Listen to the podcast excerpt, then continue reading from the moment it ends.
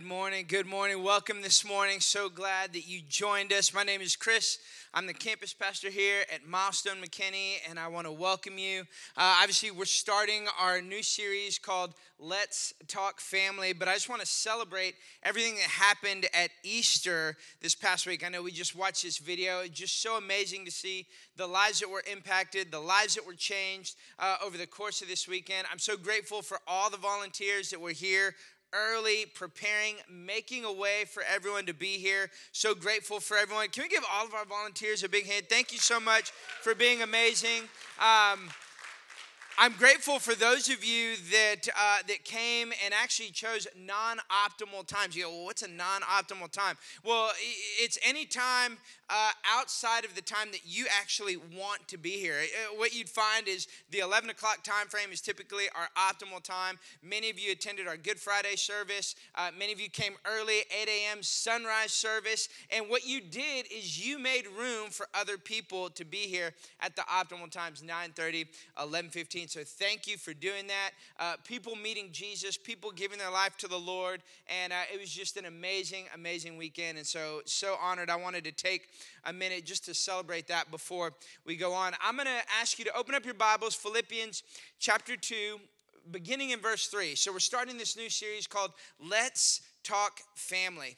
And uh, as we look at this series and we understand what does this mean, I have this thought I wanted to, to, to, just kind of dive into this thought and I want to kind of set this up. I was reminded of when Meadow, my youngest, was born.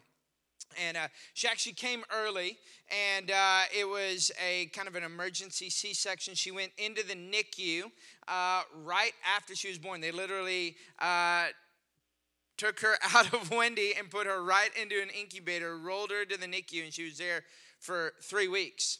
And so uh, that's a lot going on while we're there in the hospital for three weeks with our child in the NICU.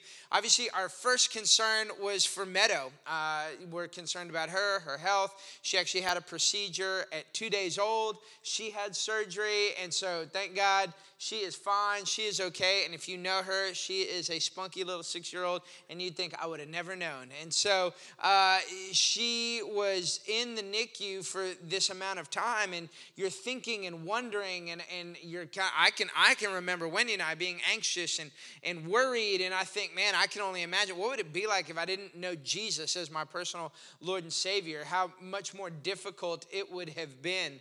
And uh, but being a pastor and in the community we were in, in, obviously, we're praying for and thinking of our child, but you end up knowing people that are either there in the hospital, people who know you, uh, they know you're in the hospital, and so they have someone or a loved one that is in the hospital, and they're like, Pastor Chris, can you go pray for them? Can you go pray for this child, this family, this baby, different things like that? I'm like, sure. I mean, all right. Well, I mean, I'm here, I'm praying for Meadow. Might as well pray for other people. I'm just making hospital visits. I started knowing people, nurses are like, hey, how's it going, Pastor Chris? Hey, good to see you. You need prayer? You know, and so I'm just kind of making my rounds.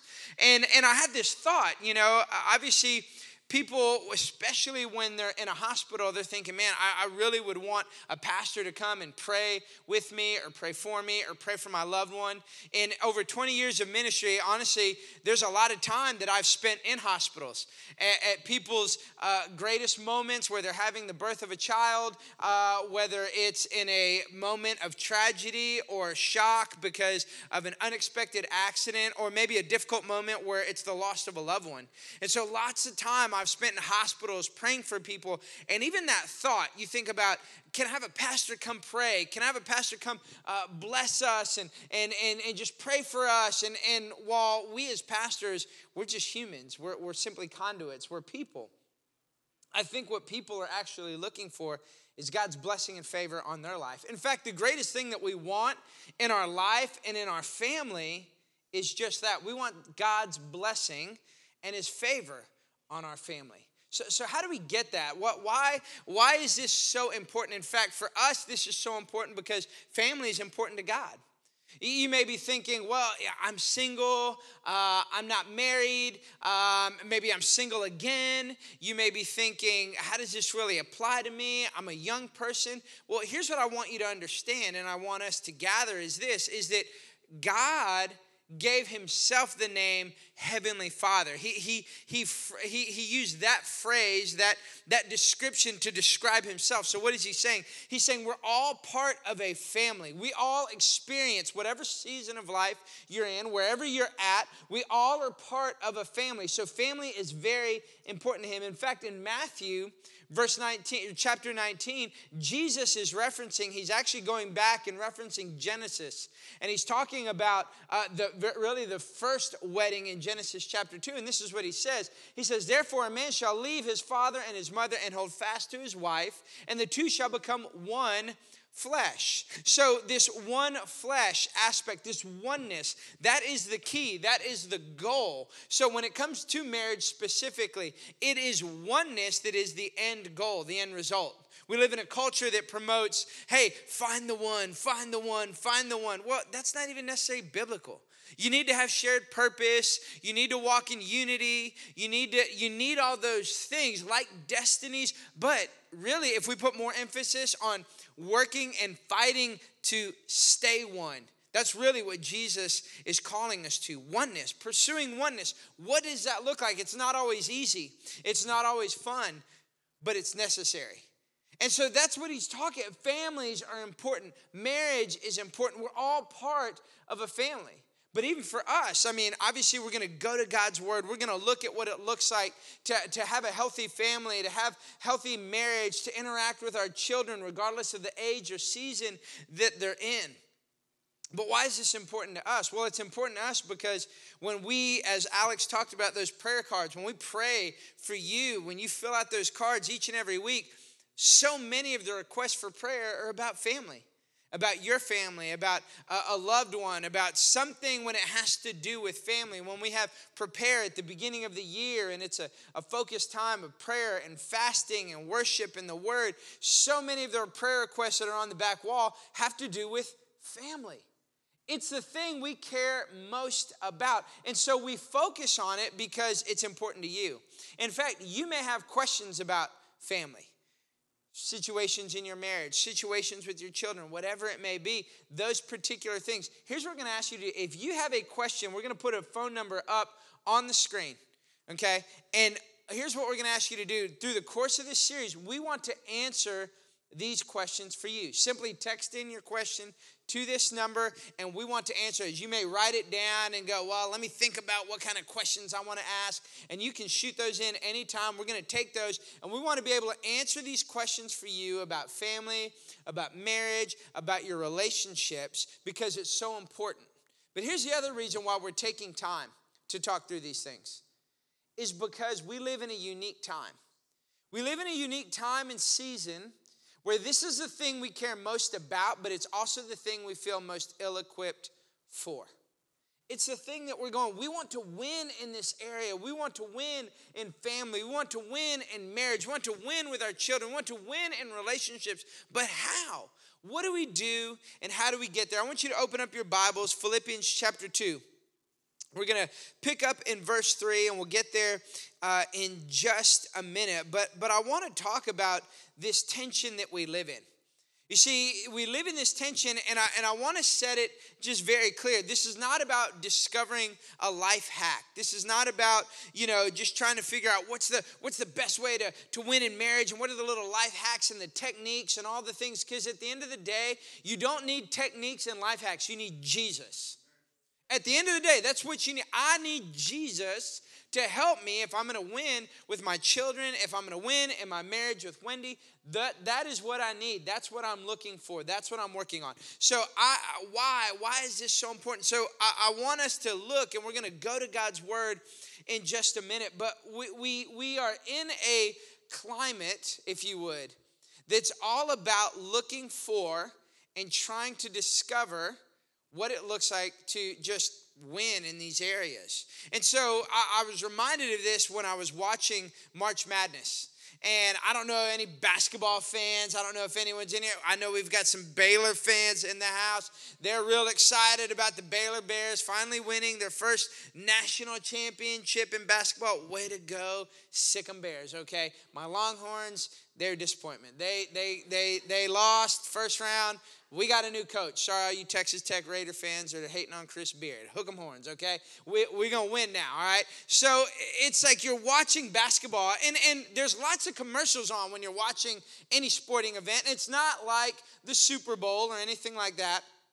But I started seeing some of these different commercials, and they play to our desire for more to get it figured out. It's kind of like lily from at&t you know what i mean? You can have unlimited data unlimited wi-fi wherever you go. You can be in mars. You're going to have unlimited data. It's like more more more or uber eats. I mean, we love, I mean, you want to talk about delivery over the last year. I mean, should have bought stock in like Uber Eats and DoorDash and all that kind of stuff because, I mean, it's everywhere. Uber Eats, it's like double the madness right? You can have whatever you want, whenever you want, and eat as much as you want. Just Uber it, just get it there. You can have it anytime you want it. But here's the thing all of those things, they play to our selfishness, they play to self fulfillment.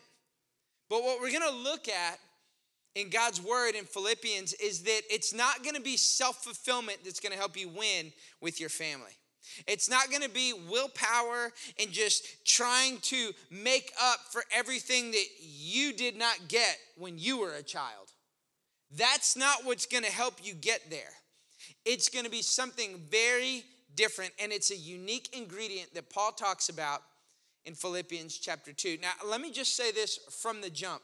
We can be a part of messages like this, series like this, and here's the thing that can happen you start putting pressure on yourself to perform and be perfect. I go, okay, okay, let's talk family. I'm gonna talk family. I'm gonna, I'm gonna be perfect at family. We're gonna talk about it. In fact, you know what we're gonna do? We're gonna sit at home and we're gonna talk about family. We're gonna talk about how we need to be a perfect family. And we're gonna do all these things. We're gonna do all these different things. We're gonna start doing all this. Take the pressure off of yourself. It's not about being perfect. I, I want you to think about it just a little bit differently. It's more about your posture, how you approach this particular topic when it comes to family. How do you approach it? You see, why is that? What do you mean approach? Well, see, it's your approach that's dictated by your posture. How do you posture yourself when it comes to family? When you think about family? You see, your approach and your posture dictates your perspective. And if you don't see it right, then here's what happens you won't respond right. You won't respond in the correct way. You won't engage in the correct way. You won't interact with your spouse in the correct way or your children in the correct way because you're more concerned about being right and defending yourself than about having unity within your family and about growing in the ways that really matter. Paul, chapter 2, in Philippians chapter 2, he says this Paul's writing he says, Do nothing out of selfish ambition or vain conceit. I mean, he goes right for it. Do nothing out of selfish ambition or vain conceit. Well, guess what nothing would imply? Nothing. That means nothing that you do is going to be out of selfish ambition. I love the definition of unconditional love, agape love. We describe it more than we define it. We described, it, well, what's unconditional love? Well, I mean, it's loving without conditions. The actual definition is loving, expecting nothing in return. The minute I expect something in return, I'm operating out of selfish ambition. Call it what you want. I mean, you're like, man, I'm not selfish ambitious. The minute you love expecting something in return, there's selfish ambition. Listen, guilty is charged. Okay, I, am guilty of that. And until I evaluate and recognize and do what Paul is saying here, I, he's challenging, he's admonishing, he's writing the church, to the church in Philippi. He's giving a description and an overview of how we should live our life. He says, Do nothing out of selfish ambition or vain conceit. Rather, in humility, Value others above yourself, not looking to your own interest, but each of you to the interest of others. Here is this ingredient that we need if we're going to win with our family humility. Humility. Now, now, what is humility? Humility is not thinking less of yourself, it's thinking of yourself less and thinking of someone else more. That you begin to set your attention and your affection on others. You begin to prefer other people. This is what Paul is referring to the humility aspect of things when it comes to what it looks like. If you want unity in your family, then guess what you're going to need? You're going to need humility. You're going to need humility in how you interact and how you operate and how you converse with one another. He goes on to say, in your relationships with one another. We all have relationships. In fact, in your fa- we're all part of a family. If you're living and breathing, you are part of a family. Okay? So you are here because you are part of a family. That's why you even exist. Now you think you may think, well, man, I, I didn't pick the family I was a part of. Okay, I get it. I know your kids are saying the same thing. I'm like, man, phew, I didn't pick this mom and dad. Okay, listen. The family unit is where we're able to experience and see it's the place that you're going to learn, you're going to grow, you're going to see your strengths, you're going to see your weaknesses. They're going to see your frailties, they're going to see your moments where, you know, I get a little frustrated. And Willow, Willow's my frustration police. She's like, Daddy, I know I'm in trouble when I hear Daddy, because I'm getting a little frustrated at something, you know? She's going to keep me in check. She sees, she knows. All you see is maybe what you see here on a weekend. But in family, they see everything. And so it's in those relationships with one another, we have to have the same mindset as Christ Jesus who being in very nature God did not consider equality with God something to be used to his own advantage.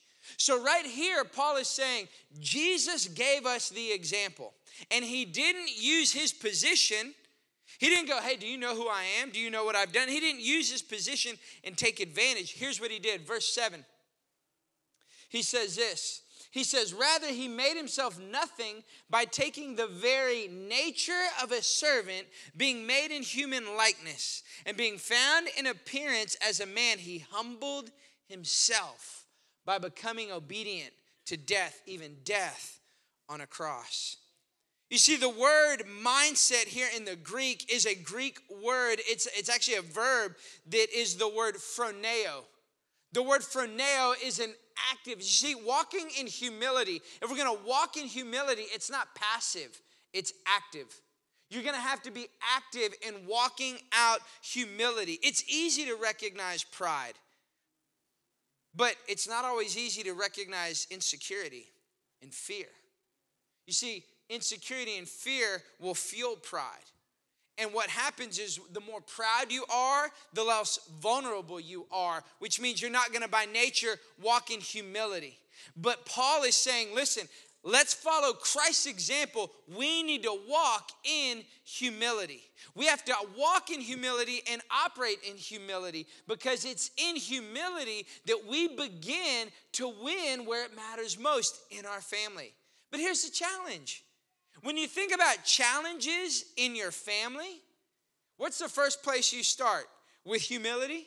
No. I, I, don't know about you. The first place I start when there's a challenge, I go into problem solver mode.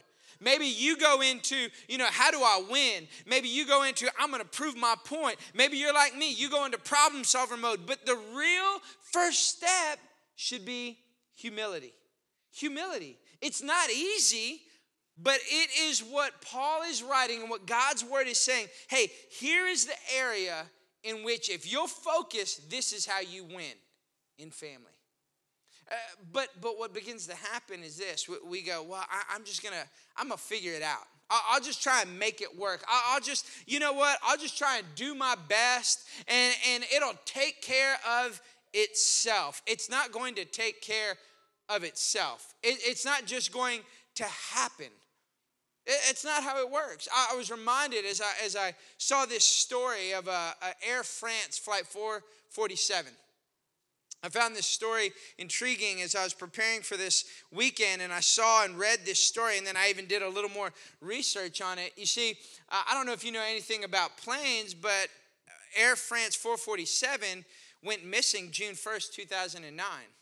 Now, if you know anything about planes, it was an Airbus 330. You think, well, no, I mean, I don't know anything about planes other than I get on them and I get off of them and I hope to get from point A to point B safely and quickly. Okay, well, an Airbus 333 is supposed to be the safest plane to be on, but yet here's this plane goes missing. Never had there been a plane like this that just simply went missing, and for two years they could not find the wreckage of Air France 447. In fact, as I did research and I, and I was looking at the different pilots, there were three pilots that were on board. It totaled, the, the pilots all together totaled over 20,000 hours of airtime. And together, all three totaled almost over 15,000 on this particular type of plane. Yet here it is, it goes missing. You have all these crews searching for the wreckage and the black box to find out what happened to Air France 447. And finally, after all these different companies and people and organizations looking for it, they finally find the black box, which, interesting enough, is not black, it's actually red. But this, this flight recorder, as they began to extrapolate the information and they began to, to try and discover what happened, here's what they realized. They realized that part of it was, was human error, part of it was mechanical error. And what ended up happening was in the middle of it, they had a high altitude stall and they plummeted to the ground. But here was the interesting thing that they discovered as they began to look at the flight recording there was never once a mayday that was sent out. They never knew they were in trouble. Maybe because they never recognized it, they never realized, hey, we've got a problem here, or maybe they recognized there was a problem. They didn't think it was that big of a deal, and they thought they could fix it. And so they never put out a distress call for help. I find that that's where so many of us live within our families. We don't realize what's actually happening. We are in the middle of about to have a high altitude stall and plummet. But we never cry out for help. Why? Because perhaps it's a lack of humility. You see, pride and fear and control keeps us from being open and transparent about where we're really at and what we're really experiencing. And unfortunately for me, being in the position I'm in, for Wendy and I as pastors, we get the phone call, but we don't get the phone call when it's a mayday. Oftentimes, we get the phone call when it's been a crash and burn we would love my prayer for you is that you would in a moment of humility go i'm not going to wait until it's a life or death situation until i've just crashed and burned and now we're trying to pick up the wreckage and discover what happened. We all know people where that's happened we all recognize, man, how did we get here? How did that happen? Man, so and so, did you hear about that marriage? Did you hear about their relationship? Did you hear about what happened? You look at your own life and go, how did we end up here? Because perhaps there wasn't the proper measure of humility that said, hey, I need help. I need help. So how do we do that? How, how, do we how do we understand what it looks like and what does humility look like when it comes to our family? How, how do we work on this and how do we grow in it? Well, first is this humility is an active process. Remember that word in the Greek, phroneo, it's active. Humility is not something that you just decide through willpower, it's a process. It's a process. There's step by step. I want to break it down for you and just give you this little process. It's and I want you to understand something. When you see it, it's this ongoing process that we need to operate in if we are going to be active in walking in humility. Here's the first thing is we're going to have to realize that we need to unlearn your unhealthy mindsets. We all have some unhealthy mindsets. You know, we, we were traveling, and, and uh, when we, we flew back in from a trip, we were down in Austin. We were actually in Austin yesterday. I was at my parents' house, and we were walking through the garage, and I saw something that caught my attention. I saw this, this device, okay? This device that I had, see, see, this device, it, it threw me back to a, a, moment in time where it was nostalgic. I, I, I saw this boom box in my dad's garage. You know, what's a boom box? Listen, we didn't have wireless AirPods back in my day. You actually had a radio. You, you, had, you got some muscles. You threw that thing up on your shoulder and you was walking down the road and you didn't just hear it, but everyone else heard it, man. And the bigger the boom box, the better it was. And that boom box, here's what's crazy. My dad still has the boom box that I had when I was younger growing up. And he had it in the garage and it still works. And at first I thought, wow, that, that kind of surprised me, but it really didn't surprise me. My dad's totally like, take care of your stuff, take care of it. If you take care of it, it'll take care of you. It'll last forever. And here we are. You know, we got my boombox. Well, on that boombox, there's this thing called a cassette player. Okay? Young people in here, a cassette player. You can say it with cassette. Okay, and in my day, you didn't have iTunes playlists and Spotify playlists and Pandora playlists and all these radio stations that play all the type of music you want. If you wanted your music that you like, you know what you did? You created a mixtape. Come on, somebody. And that mixtape, boy, you play that radio, right? You hit record on that thing. Oh, yeah, you making that. Mi- I mean, basically, you is illegal bootlegging music. Come on, just call it what it is. FBI is coming to get you, all right? You, you, you had this mixtape and you played all that, and you didn't want anyone to get that cassette tape because on accident, if they don't recognize what it is, they're going to record over your mixtape, and you don't want them to record over your mixtape. But here's the thing: is each one of us were born with a blank cassette tape.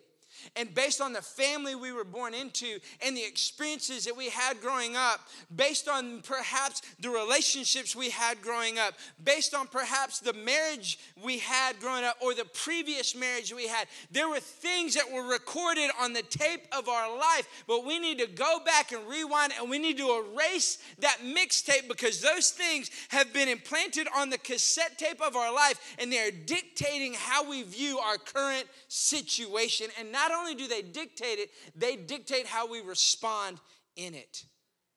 If you're gonna walk in humility, you're gonna have to unlearn some of those things. The things that you learned when you saw how your mom or dad interacted with one another, you're gonna have to unlearn it, and the Holy Spirit has to help you do that. the things that perhaps in your marriage currently that you're experiencing, they could be the byproduct of perhaps a, a tumultuous time in your marriage prior to you or you and your spouse really committing to walk in a life giving relationship with Jesus. And you're going to have to erase those things and unlearn those things. In fact, Paul talks about in Ephesians 4 verses 18 and then even in 22 and 24 he says take off your old self. He says put on your new self. What's he saying? He's saying you need to erase that old mixtape and you put something new on there. Something new that's dictated by God's word and by his purpose. And see, here's what's so interesting about Ephesians 4 is Ephesians 4 sets up Ephesians 5, which is like the, the hall of fame of marriage and weddings. And he's talking about listen, if you're going to step into this relationship that you're about to come into, he sets it all out in Ephesians 5. Here's what it looks like to be a husband, here's what it looks like to be a wife. Every wedding I've ever officiated, I'm always sharing out of Ephesians 5. Well, before you get to Ephesians 5, Paul's talking about in Ephesians 4 if you're going to win there, you better take off the old and put on the new. Because what happens is you're bringing old baggage, an old mixtape into a new season of life. And you're going to have to unlearn some of those things. If you're going to walk in humility, you've got to unlearn some of those things. And I understand, easier said than done.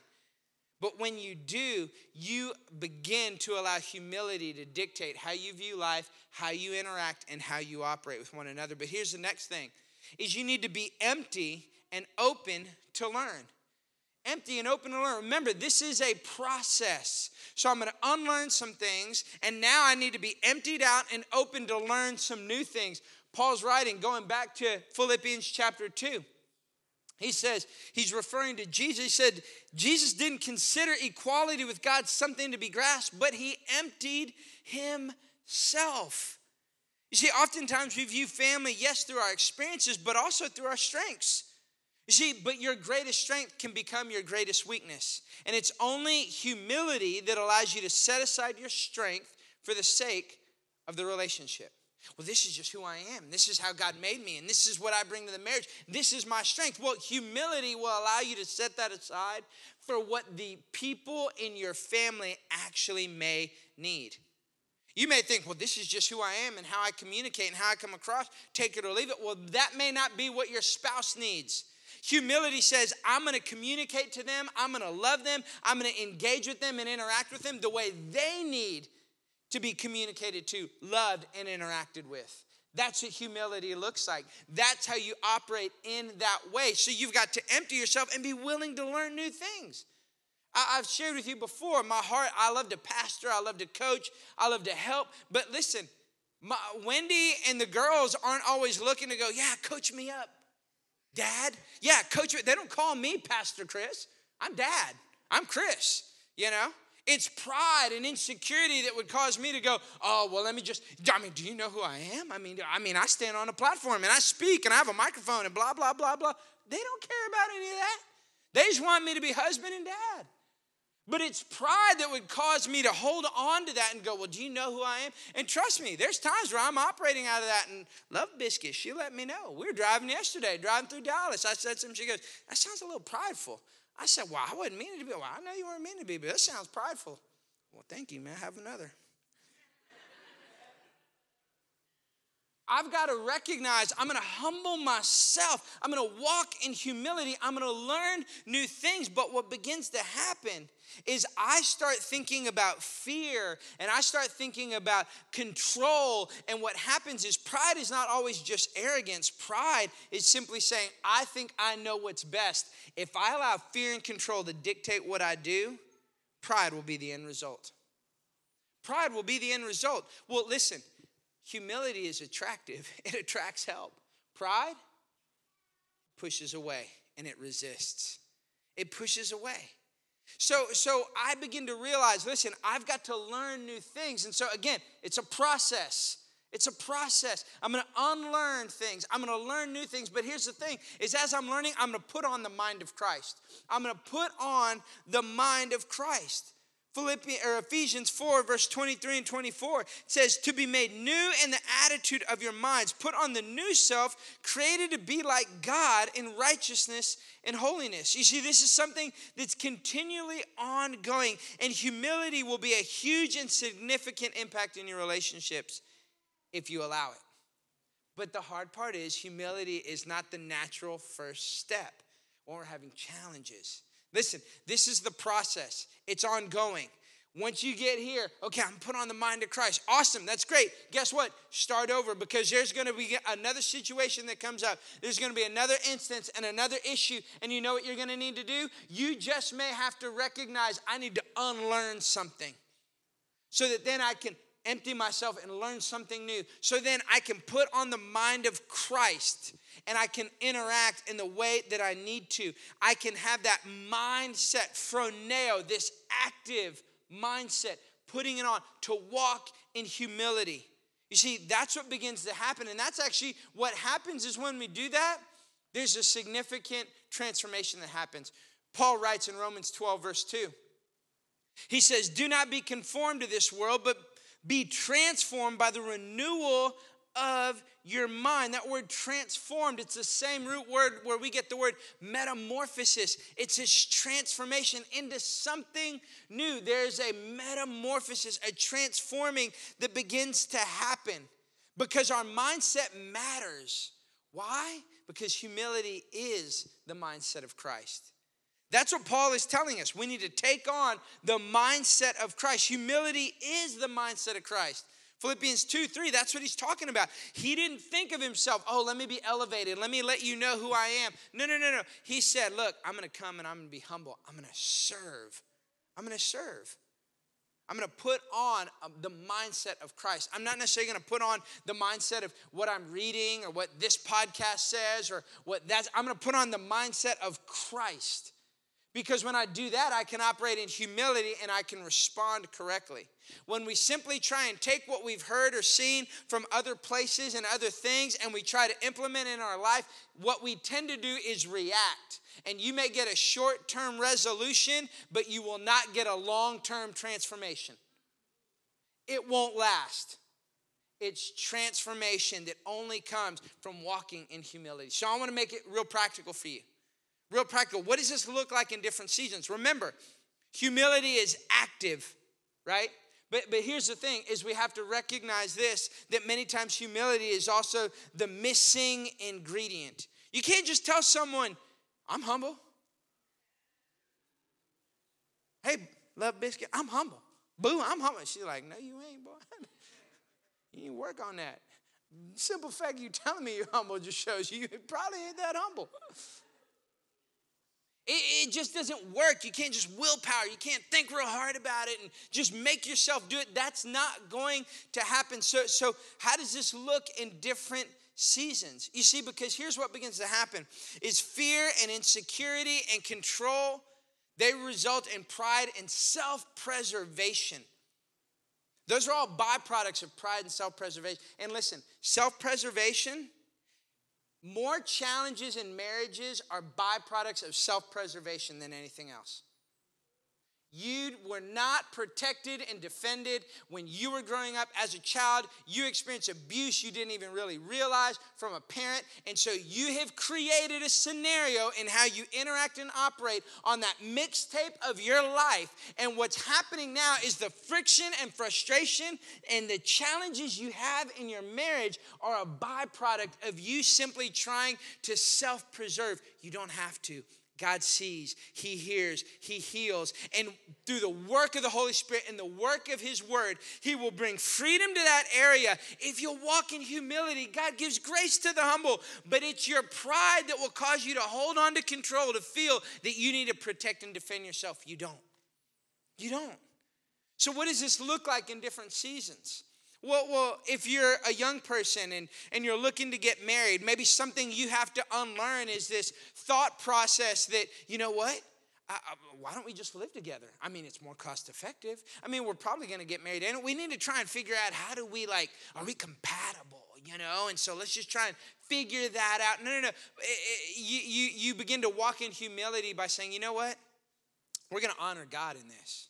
We're going to honor God in our relationship. We're going to honor God in, in, in, in how we're living life. And so, either one, we're going to get married and we're going to be right before the Lord, or two, it may not be financially feasible, or if some may say not wise. We're going to move out until we're ready to get married. That's what humility looks like. Or, or maybe when it comes to connecting to your spouse, and you begin to say, you know, like, you're gonna have to unlearn. Well, I, work all the hours I work so I can provide for the family, so the kids can be a part of all the different activities they wanna be a part of, so they can do all of these things. When in reality, your spouse just wants to connect with you. And listen, that's not just men when it comes to women. There are women that are significantly involved in their profession and they are going 90 to nothing to try and make ends meet and bring in resources to help provide income to meet the bills because you're overextended or because you find significance in what you're doing. It doesn't matter, man or woman. What's happening is you're not connecting with your spouse. But humility says, look, I, I want to win where it really matters. I, I want to walk in relationship and connection with my spouse. And it's not about just burning the candle at both ends to try and make things uh, happen so that I can provide. No, no, no. I'm going to walk in humility so that I can love them the way they need to be loved and I can be an example of Jesus to them and how I love them. Maybe it's with your little children.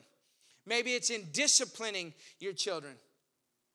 Like, man, you know, we have a hard time with our kids. You know, we, we don't really discipline them, you know. Like, well, I know, we can tell. we, we can tell, you know, you're not big on, on discipline.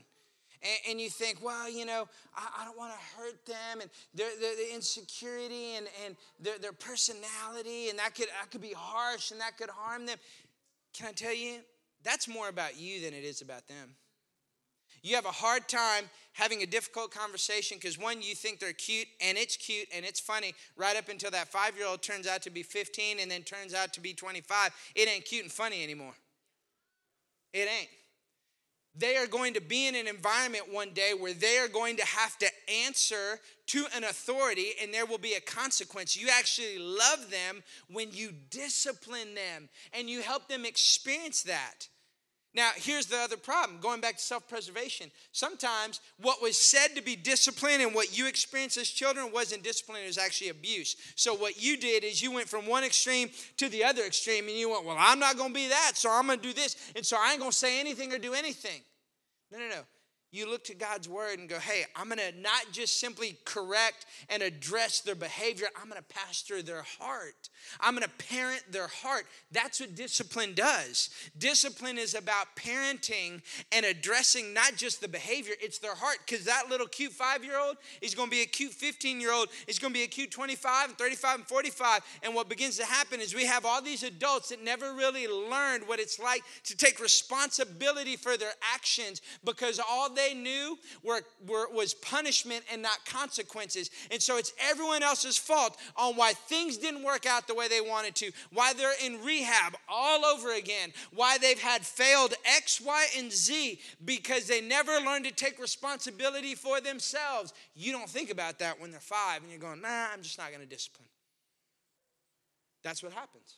Or maybe those cute little ones turn out to be teenagers, they grow up. What does that look like? Man, it's hard, you know. I mean, you know, they're, they're pulling away, and what are they going to do? They used to want to hang out with me, now they don't. Humility says, I'm going to push through the rejection I may be experiencing because even though they're telling me they don't want anything to do with me, I'm going to draw them close. I'm going to draw them close. I'm going to have relationship. I'm going to continue to invest. I'm going to continue to have conversation even though they push me away. I'm going to when you have teenagers, you're going to need humility in that season more than any other season of your life because you're going to want to go, hey, no, no, no, this is right. This is what you need to do. Listen, it's not about being right, it's about what you're doing right. And if you'll focus on what's do, doing what is right, then you'll move through the insecurity and the fear and the rejection your teenager may be trying to put up on you to do what is the right thing to do. That's what humility looks like. Uh, we go on and on. It could be with your siblings and sibling rivalries. It, it, could be you, maybe you have a blended family and the challenges that blended families bring and all of those things. It, whatever it may be, the missing ingredient oftentimes is humility. I love what Peter said in 1 Peter chapter 5 verse 5. He says this, he says all of you clothe yourselves in humility towards one another because God opposes the proud but he shows favor to the humble. See, we all want God's favor on our life. Humility is attractive. Humility attracts help. Pride Pride pushes away.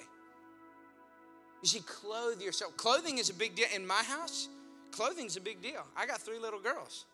It's a big deal. You should have seen Easter, coming into Easter, you know, Target, you can't use the dressing rooms. So Wendy comes home with like 15 bags because now my living room is the dressing room. It's like, what are we going to wear? And Easter outfits and all these things. And it's not just the outfit, it's the accessories and the shoes. And I mean, I'm running around looking for shoes. I'm like, I'm like, I'm sending like FaceTime, like, babe, is this the one? Is it what size? I don't know, you know? It's like, I, I don't know. It's like, oh, why? Because clothing is a big deal. Listen, how you clothe yourself is a big deal. Peter said, Clothe yourself in humility. Paul wrote, Jesus' example was walk in humility. But the challenge is when we're having a difficult moment in our family, the first place we look is not at humility, it's at winning, being right, proving our point, self preservation. But God's word says, no, it needs to be humility. Because when you walk in humility, you attract help. First and foremost, from God, but secondly, you position yourself to then ask for help. Listen, when I look at my life, I look at the things that I've experienced, I look at the challenges Wendy and I have had, whether it's in passionate conversations, disagreements, challenges with children, or whatever it may be, wherever it may be, the things that you experience, you're believing God to work or move, you need healing or health or whatever it may be. At the end of the day, I don't need a life hack. I don't need tools and techniques. I need Jesus. And it's supernatural because I know me. Most humans are prideful and self centered in general. But in my sin nature, I'm in rare form because it's really, I'm thinking like it's all about me. So when I walk in humility, it's not willpower, it's the help of the Holy Spirit. It's supernatural. And we all need it. Because if we're going to win where it matters most in our families, it's going to be through humility.